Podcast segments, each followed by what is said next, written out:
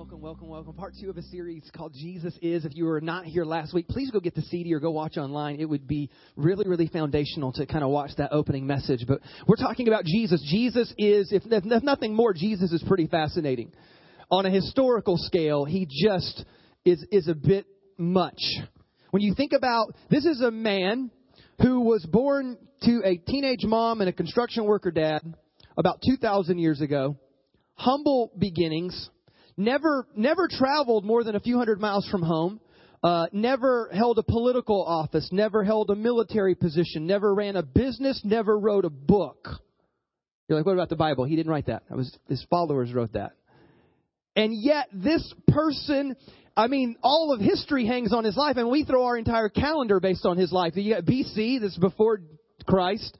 You got AD, which is not after his death, but it's it's it's a Latin term meaning the year of the Lord. And so you you, you have this historical figure Jesus, and, and people look. He he's not legend either. You've got extra biblical sources, these different historians that go and cite Jesus as a historical figure, but he's fascinating if nothing more. And last week we learned that he called himself the Son of Man. That, that's what he referred to himself. He goes, I'm the Son of Man, which was a reference to this old prophecy in the book of Daniel that talked about someone who would come to make all things right. When he was hanging out with disciples, he finally asked them, he goes, Hey, who do people say that I am? And they had all kinds of different views, which is true because when we go poll people, if we ask people, Who is Jesus?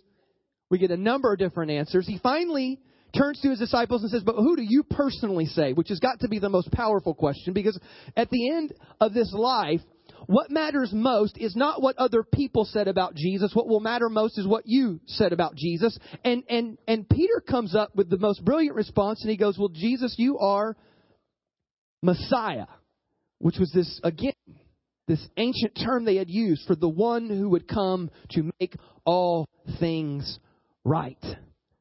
Jesus is Messiah. That's the what the disciples thought. That's what Jesus called himself. And so here we have this figure. But again, I still think even though Jesus claimed to be the Messiah, even though his disciples said he was the Messiah, even though you've got all the biblical records and you've got all that's there, let's be honest, for most of us, Jesus is still a bit confusing.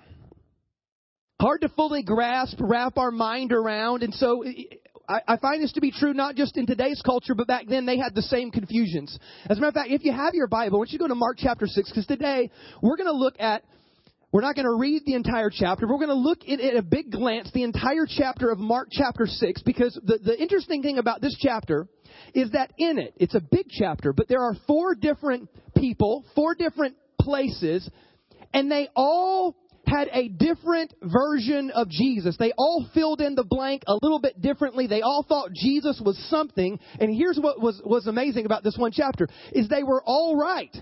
Uh, they were all wrong and it, it happened all at the same time. They, that, that, that's confusing, isn't it? They were all right. They were all correct. They were all completely wrong at the same time. And all, uh, it was just, they were confused. So in Mark chapter 6, and here's what you're going to see today. The reason why people find Jesus confusing many times, and as you'll see today, the reason why they found Jesus to be confusing, meaning they had partial ideas or twisted ideas, is really, you're going to see that a lot of things in life, but especially how we look at God and how we look at Jesus, are formed from our perception. You know what perception is, right? It's the, it's the lens that you see the world through. It's the way that you see the world around you. How many know you don't see the world as it is? You know that, right? You know you're not completely objective all the time. You don't see things as clear as they are. You've been influenced. You've been jaded. Uh, they come from all different places, but you don't see the world as it is. You actually see the world as you are. That's how your perception is formed, isn't it? Sometimes your perception comes from your personality. Like, how many know? How many ever done a personality test? Raise your hands. You've done that. You're a DISC. You're a, a lion, a beaver, a, a dog. You're a choleric, a mm, fleg something. You've done that, right? I love that, but, but the test holds true that there are different personality traits and temperaments and types. And guess what? The way that you are dictates how you see the world. And so when you have certain personality traits, you just see the world through the lens of your own personality. Sometimes this isn't the most basic of things. Some people in life are born kind of positive. They're glass half full people, right? You, you know some of those people. How many of you are glass half full people? Raise your hand. How many? Yeah, okay, a little. How many are glass half empty? A little more. How many of you did not raise your hand right now? You didn't raise your. You have no idea. I'll tell you later. Come see me. Um, uh, to, to, to give you an example, they, they did they did a thing where they took two boys, and one of them was the positive kid, half more than full, just everything in life is wonderful. Then they took a negative kid, and they took them both, and they both did this experiment. They took the negative kid, they put him in a room full of nothing but awesome toys just loaded with all kinds of cool, new, fun toys. And they put him in the room. They wanted to see what he would do. They took the other boy, the positive, happy kid, and they put him in a room full of manure. And they shut the doors. They wanted to see what would take place. They come back 20 minutes later. The negative kid, surrounded by toys, is in the room crying. Mad, upset. And they ask him, why are you so upset? He goes, well, I'm so upset because there's so many toys, I don't know which one to play with. Then they went into the room full of manure and the happy positive kid, and they found that he had taken manure and flung it everywhere. He was covered in manure. There was manure everywhere. They said, Kid, what in the world are you doing? They said, With this much manure, there's got to be a pony in here somewhere. And so, so, so just, just your personality dictates who you are. When you have, how many you have multiple kids? Raise your hand. You have multiple kids. How many know when your kids come out, they're different, aren't they? Like you would think, how can two or three different little little beings come from you know me and come out completely different? You know what I mean? Like, wh- why is it that one kid comes out this way and the other this way? And as a as a as a non-parent, I used to judge you parents. Right? You used to judge, you know, parents because you were like, your kid's crazy. You need to spank that kid, or you know, you'd have all these judgments about what you, what was wrong with that kid, or you know, I, well, my kids will never be like that. And then you have kids, and then you're humbled. You're changed. You thought you thought I won't let that happen to my kid, and your kid's worse.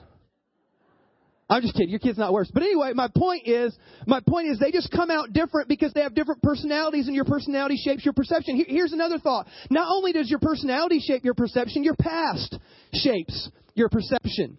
I mean, there's just certain experiences that you have in life. Like if you, I know this, if you grew up with like a strict, harsh, militant dad, you form a perception of God that God is this militant God. Like God is all, all about the list and the rules and He's getting you every time. And you see things like this. And, and it's not, it's not that God's really like that. It's that you're like that because of your past experiences. And we, we can go through the list. I've seen people who were, who went through incredible abuses. And because of their abuse, they, they, they looked down upon themselves and they thought, I'm not a lovable person. So when they came to their Heavenly Father, they actually perceived God as being distant because they thought, how could God ever love a person like me? And so, w- w- is God really like that?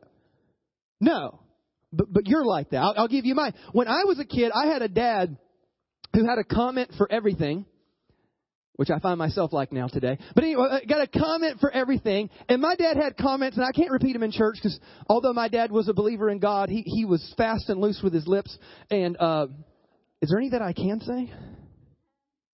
Let's not. Let's not even go there. So, so anyway, uh, my dad always had a comment for everything, and, and I would do dumb things, right? Because I was not just a kid, I was a dumb kid, and I did lots of dumb things. And so every time I did something dumb, my dad would say, Boy, that's so stupid.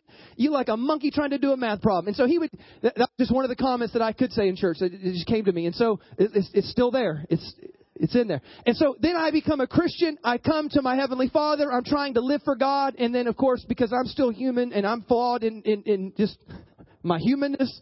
I make a mistake, and you know what? I go to God, and you know what I hear God say to me? Boy, you're so stupid. Why did you do that? Now, let me ask you a question. Did God ever say, Todd, you're so stupid? No, no, no, no. But see, what happens is, is we put a filter in between our brain and God. And that filter is the perception through which we look out at life and through which we receive life. And then all of a sudden it comes to our relationship with God and the perception creates this filter to where God's trying to maybe say, Todd, I want you to know this or to hear this, but then when I put it through my filter, it goes, and it's Todd, you're so stupid. So your perception of Jesus is something that alters how you live this life out because now the way that you've uh, addressed Jesus, come to Jesus, receive Jesus, think about God, feel about God, it's affecting who you are. It's maybe limiting who you are. And so in this account in Mark chapter 6, we see four different people groups make four different perceptions of Jesus and they're all perceptions based on who they are, where they're at in life, and because of that, all three of them are a little bit right, or all four of them are a little bit right, all four are a little bit wrong, all at the same time. Are you ready? Mark chapter 6. Let's go on this journey together. Mark chapter 6, the Bible says this. This is verse 1. Jesus left there and went to his hometown. So where was he at? You can say it's not a trick question, but say hometown. Y'all are so nervous with me. Like, it's, it's just right there. So where did he go? So he went home. He went to his hometown. He was accompanied by his disciples, and when the Sabbath came, it was church day for them, he began to teach in the synagogue. And many who heard him, they were amazed. It sounds like this is going good so far. Where did this man get these things? They asked. What's this wisdom that's been given to him? He even does miracles. Isn't this the what? Yeah, where is it at? I totally I'm reading from what's you got to keep going. Next scripture here. Isn't this the what? Come on, come on, scripture person, stay with me here. Um, so we, where did he go? Okay, everybody, everybody say hometown. Okay, let's try it again now. Where did he go? And what did they think he was?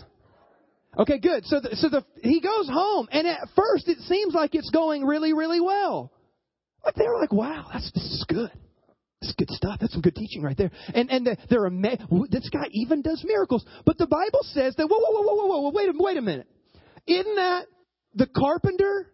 Isn't that Mary's kid, the brother of James, Joseph, Judas, and Simon? Aren't his sisters among us and with us? And then they were offended at him they almost got this like, wow, so good. Wait, whoa, whoa, whoa, whoa.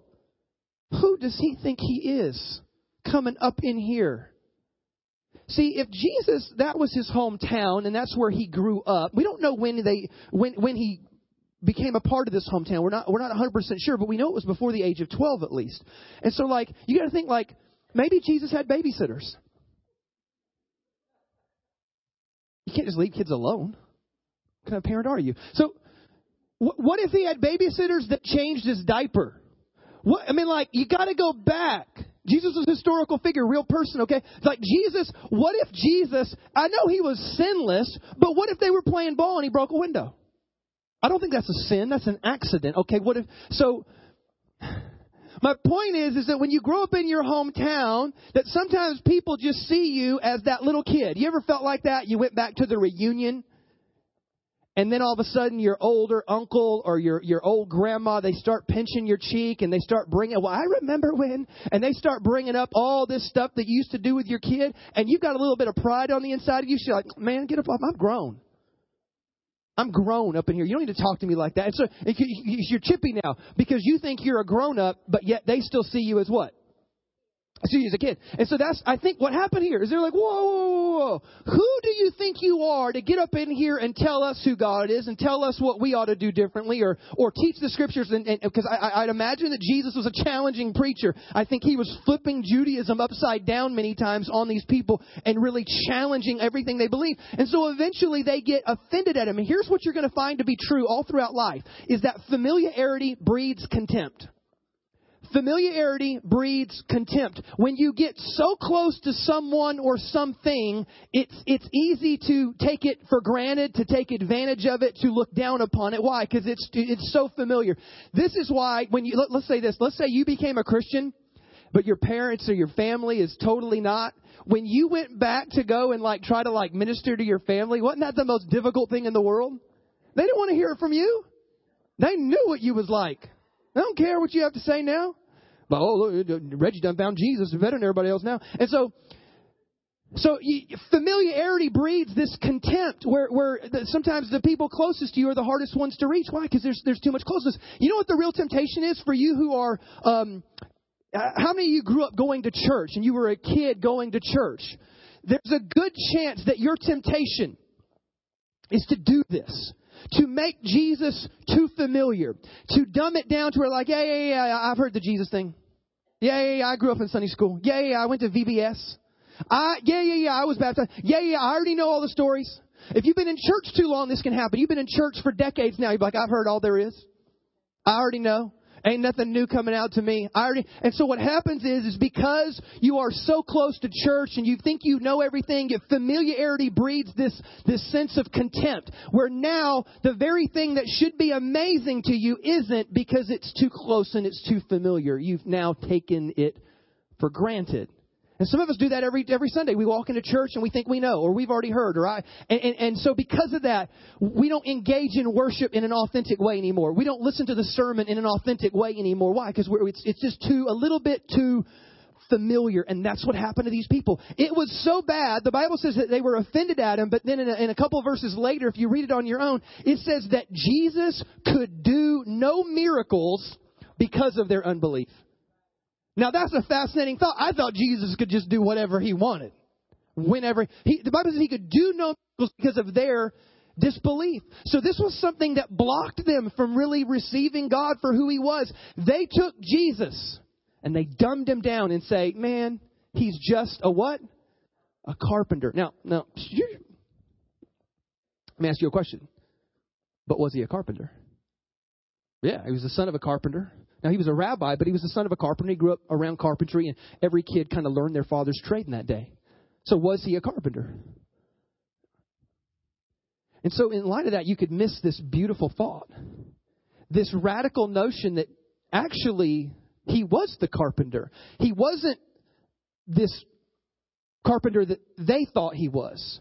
But think about the beauty of God coming down and stripping himself of majesty and glory and wonder and making himself in such a human likeness and human form to where he was just a carpenter. Meaning, like, Jesus was God in the flesh, and he became so close that you could touch him. He was so close you could hang out with him. He was so close you could spend time with him and ask him questions. He was so close that he could touch you and heal your wounds. That's how close he was. So the, the fact that God was willing to become so close is an amazing idea. Listen to what the, the author of Hebrews says.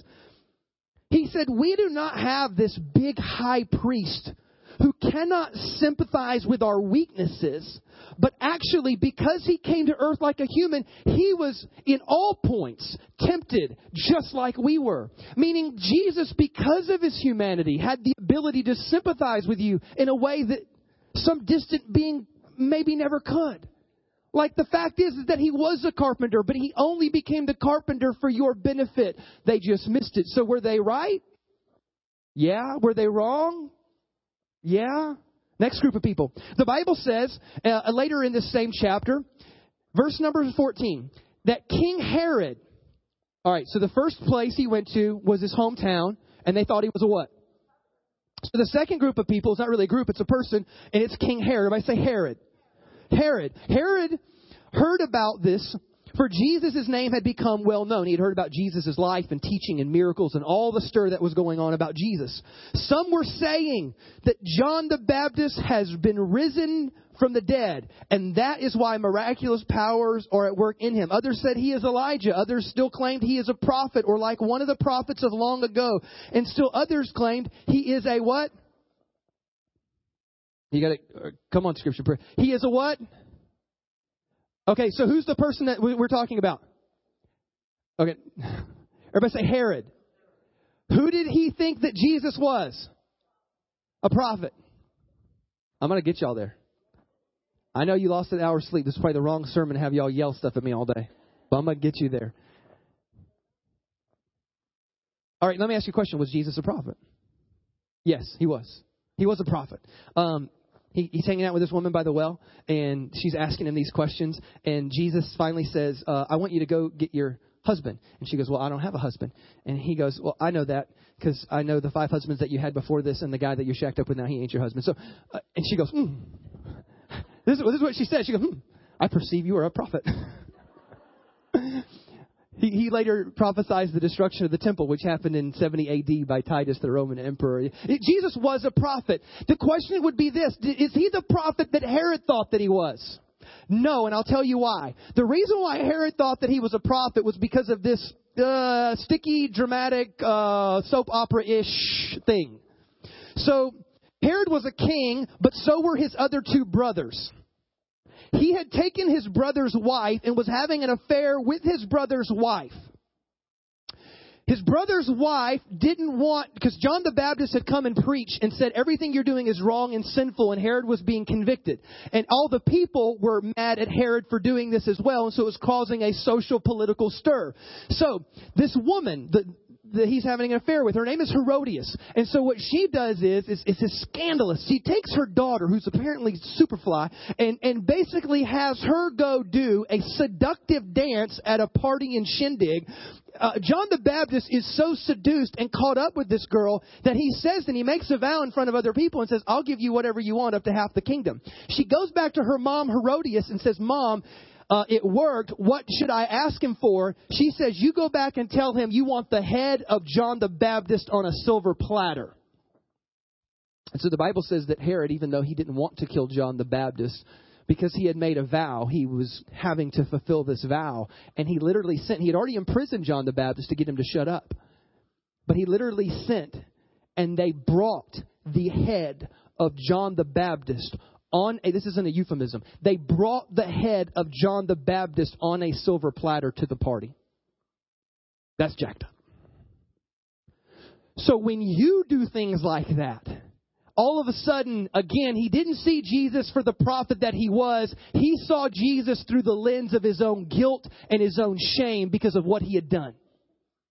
Because that's what the prophet did. Many times in the Old Testament, the prophet either kind of pointed out the future, but many times, this is what you might not see, is they would always point out the sin of the nation. They were the ones always calling the nation to repent and return to God. They were always calling out the king for their sin and calling the king to repent and the people to repent. And so what does Herod see when he sees Jesus? He doesn't see his kindness. He doesn't see his grace. He sees his own guilt and shame. And so then you have this tension here because here's the reality. Jesus really was a prophet. He was the prophet. And so now you have this tension between like the guilt that Herod experienced because of his sin or or or the conviction that Jesus wants to bring when we sin. Because guilt says things like you're bad. Conviction says you're better than this. There's a difference. Guilt, guilt says you'll never be good enough. Conviction says your life can be so much better. The reason why God convicts us of sin is to draw us out of something that will hurt us, to draw us out of something that will bind us and keep us crippled in life. The reason why God convicts us of sin is because God loves us and wants us to experience the most abundant life possible. But guilt does the opposite, doesn't it? Have you ever seen guilt drive people away? You ever seen guilt in a relationship where somebody did something really, really bad? What, what is the natural human inclination to happen? What it takes place after you sin? You run, you hide, you cover up. And what happens is, is you end up pushing God away because you're not good enough. Now, you ever heard you ever heard this? You ever heard the person, and it's not you because you're here today, but it's the person that says, "Well, I'm not ready to come to God. I need to clean my life up first. Which is so dumb. It's, it's like it's like saying I need to get healed before I go see my doctor. I'm going to work on some things before I go. It's like saying I'm going to lose some weight before I go see my trainer. It it just it's probably not the best way to live life. But why do you feel that way? Why do you feel like you're not good enough to be at church or you don't measure up at church? Listen, none of us measure up. Nobody in this place. I don't measure up. That's not why I'm here. I'm here because God is good, not because I'm good. Does that make sense?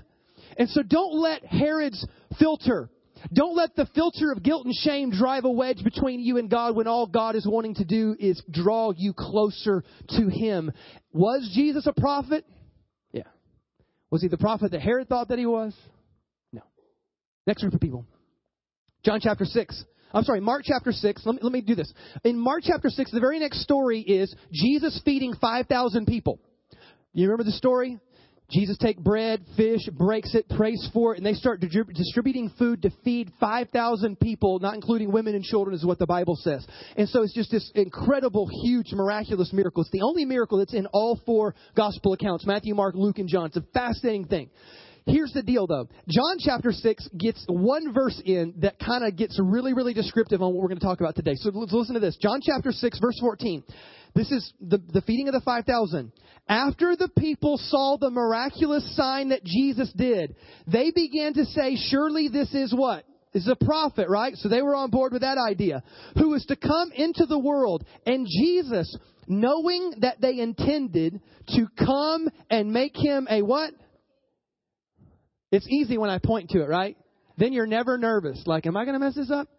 Okay, so the first set of people was his hometown. They thought he was a carpenter. The second set of people was King Herod. They thought he was a prophet. The third group of people were the people that were a part of the miracle, the feeding of the 5,000. And they thought, we're down with this guy. We want to make him a what? So you see, Jesus, see, how did they fill in the blank? Jesus is the carpenter. They filled in the blank. Jesus is the prophet. They filled in the blank. For this one, Jesus is king. That's how they filled it in, right? Now, here, here's what you need to know in their society, they're an agricultural society. They're living a long, long time ago where they lived hand to mouth, meaning like they didn't have Walmart or Costco. They did not have Safeway or Trader Joe's. God bless them all. They did not have refrigeration. They did not have so many of these things. What did they have? Whatever you could get your hands on for the day. That's what they had. Does that make sense? They lived hand to mouth society. So, how awesome is it when a person comes along and has the ability to feed the masses, what do you want to do with that guy? Make him the king. Put that guy in charge. Now, let me ask you a question Was Jesus a king? Uh, but I don't think he was the king that they wanted to be. What they wanted him to be was the guy who gave them food. Does that make sense? And, and there's, there's nothing wrong with that. I just want you to see that they, they had what American Christians struggle with today, which is this consumerism mentality to Christianity. This is why we come to church to say, what can I get out of church? What can the church do for me? I don't know if I like that sermon. I don't know if I like the worship. I don't know because what it is is it's me focused. It's not Jesus focused. And so we, we, we're consuming and we go to wherever we think we can consume the best typically. Now, don't get me wrong. If you're in a bad church environment, get out. But don't go to church for the pure sake of being a consumer. Because what happens is when you adopt these mentalities, you go to God like a consumer. You're like, God, what have you done for me lately? And when God hasn't done a lot for you lately, your faith weakens or your commitment weakens. And it has, I'm, I'm telling you, it's just based purely on, well, God is the divine butler. God is the divine vending machine. I push buttons, I say these prayers, and God ought to do things for me. And when we have that mentality, we have complete, we have made ourselves just like these people. We want to make Jesus a king as long as I get what I want out of it. I'll make Jesus a king as long as he does everything I need him to do. And we have so reversed the system. And so then we end up with a generation of people who are so disappointed in God, not because God has done anything wrong, but because you came to him with the wrong perception. But was Jesus a king? Yeah, yeah. Of course he was. He was the king of kings. Pilate asked Jesus that question. He goes, Are you the king? They had, they had basically accused him of blasphemy because he had claimed to be God. And he had disrupted the temple system and caused them a lot of money. And everybody was mad at Jesus. All these hierarchy figures were mad at Jesus, so they wanted to get rid of him. But they didn't want the blood on their hands, so they turned him over to Rome. And Pilate, the governor from Rome, is like, hey, these guys want to kill you. I could set you free. And Jesus laughs. And no, you can't. Um, my life is my own. I lay it down when I want. If I wanted, angels could show up. This thing could all get crazy. But listen, that's not how this works. But Pilate asked him the question, Are you a king? And Jesus said, It is just as you had said. But I'm not a king that's trying to create a kingdom on this world. I want to be a king that is never limited to any territory, to any political system, to any boundary. I want to be a king that sits on the throne of people's hearts. That way I don't care what political system you're in or where you're at or what generation or what culture. No, no, no. I can be in all places at all times because I can sit on the throne of people's hearts. So was Jesus a king? Yes. He just wasn't the king they wanted him to be. Last group, are you ready? Mark chapter 6, verse number 47. The Bible says, this is the last group of people. So again, first, hometown, they thought he was a carpenter. Second, Herod, thought he was a prophet.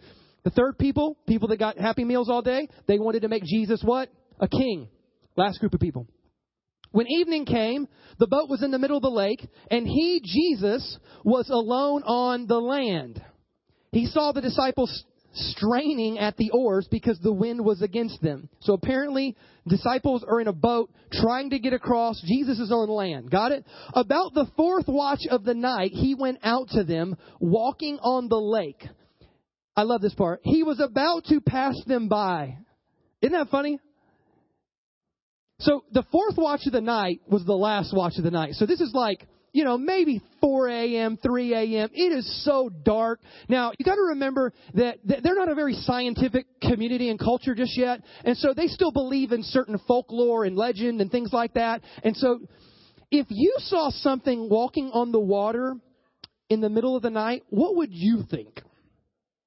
Okay, just trying to make sure we're on the same page here because this is this is a real story. This really happened. If you was up in that boat, what would you do? If you saw something, and I love the fact that Jesus. It says that Jesus was going to pass them by, meaning like he was walking by. He's like, man, they're having a tough time.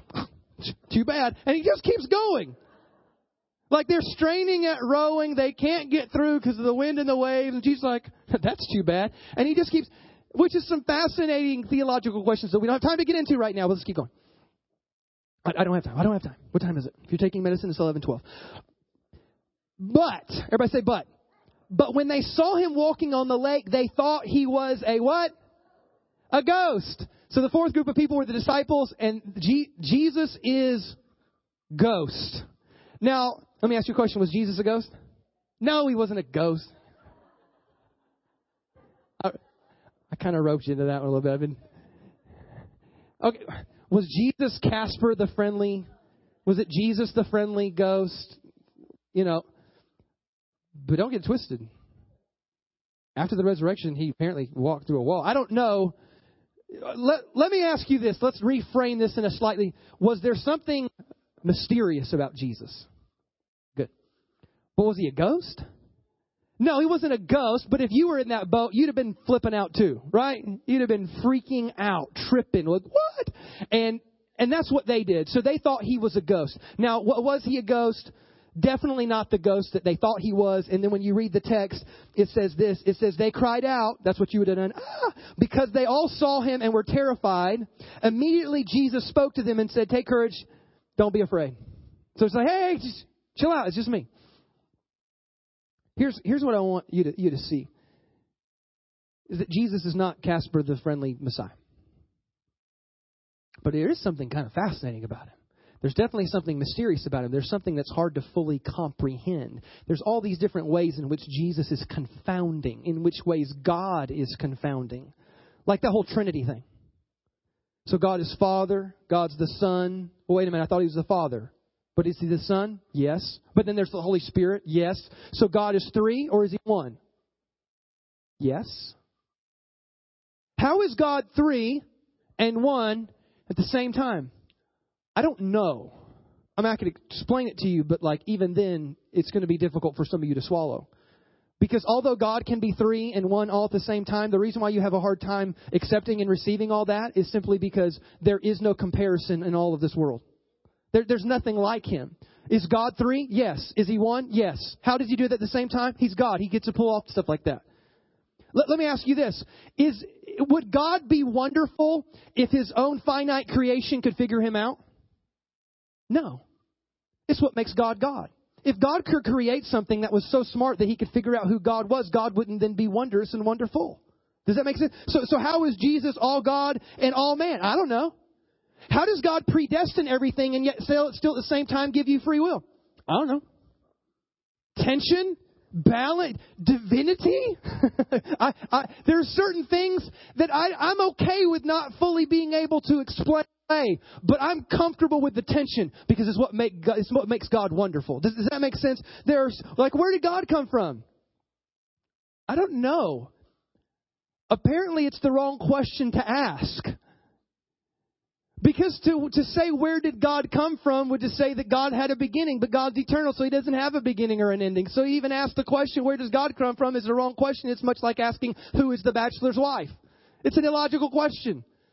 Chew on that for a moment. So, my point is, is that God is wonderful and mysterious, that he's amazing in so many ways. And so in this story, what I want you to see is that a group of people thought he was the carpenter and they were a little bit right but mostly wrong. And another group of people thought he was a prophet and they were a little bit right but mostly wrong. And a third, and we go on down the list, they thought he was a king and they were kind of right but they were completely wrong. And then you have the, he's definitely not Casper the friendly Jesus, but he is mysterious. And so like what you find is this, is that to these people, Jesus was just confusing. Does that make sense? Like nobody fully understood all of it. Nobody got the full picture of it and the full grasp of it. And so you say, Todd, why did you tell me all this? I wanted you to, to tell you all this because at the end, here's what I want you to know that, yeah, to these people, Jesus was confusing. But even more than that, Jesus was more than you could ever imagine. He's bigger, greater, grander, more awesome. He is not completely comprehensible. Because that's because He's God. And if you could comprehend all that there was to be about God, then God would no longer be wonderful. So, what do I want you to do? There's this moment that Jesus has with the disciples. It's, it's in a different time and setting. And he says these words to them. This is John 15, 15. He says these words. He says, I no longer call you servants because, well, a servant doesn't know his master's business. Meaning, like, he just does the work, says yes, and gets about the business. Instead, I call you friends. And listen to this. For everything that I learned from my Father, I've made known to you. How awesome is it that, that God has invited you in? Is He big? Is He grand? Is He beyond your fully being able to comprehend? Absolutely. But He invites you in to a relationship. Not to a creed and a set of rules and a membership and a sign up and you were really bad today and you were really good today. No, no, no, no. He invites you into a relationship. And he says, as you come into this relationship, here's the cool part about great friendship, is great friends get insider information. And I want to make known to you all of my mysteries, and I want to make known to you who I am so that I am a carpenter, but I'm the right carpenter, and I am a prophet in your life, but the right prophet. And I am the king that sits on the throne of your heart. And I am the thing that creates so much mystery and awe and wonder that I can't help but to be worshiped. I want to invite you into that relationship so that I can begin to show you all things. And so if you're here today and you say, now I've never, I've never even said yes to Jesus, then just say yes and to begin to take a step in the right direction. Just begin to ask the right questions. Begin to pursue just a little bit because God wants to show you who He is. I had an experience just yesterday. Um, my son and his buddy um, decided that they wanted to do a lemonade stand. And, um, you know, they're both kind of 10, 11 years old and wanted to, they're in money making mode right now. So they're all about the business.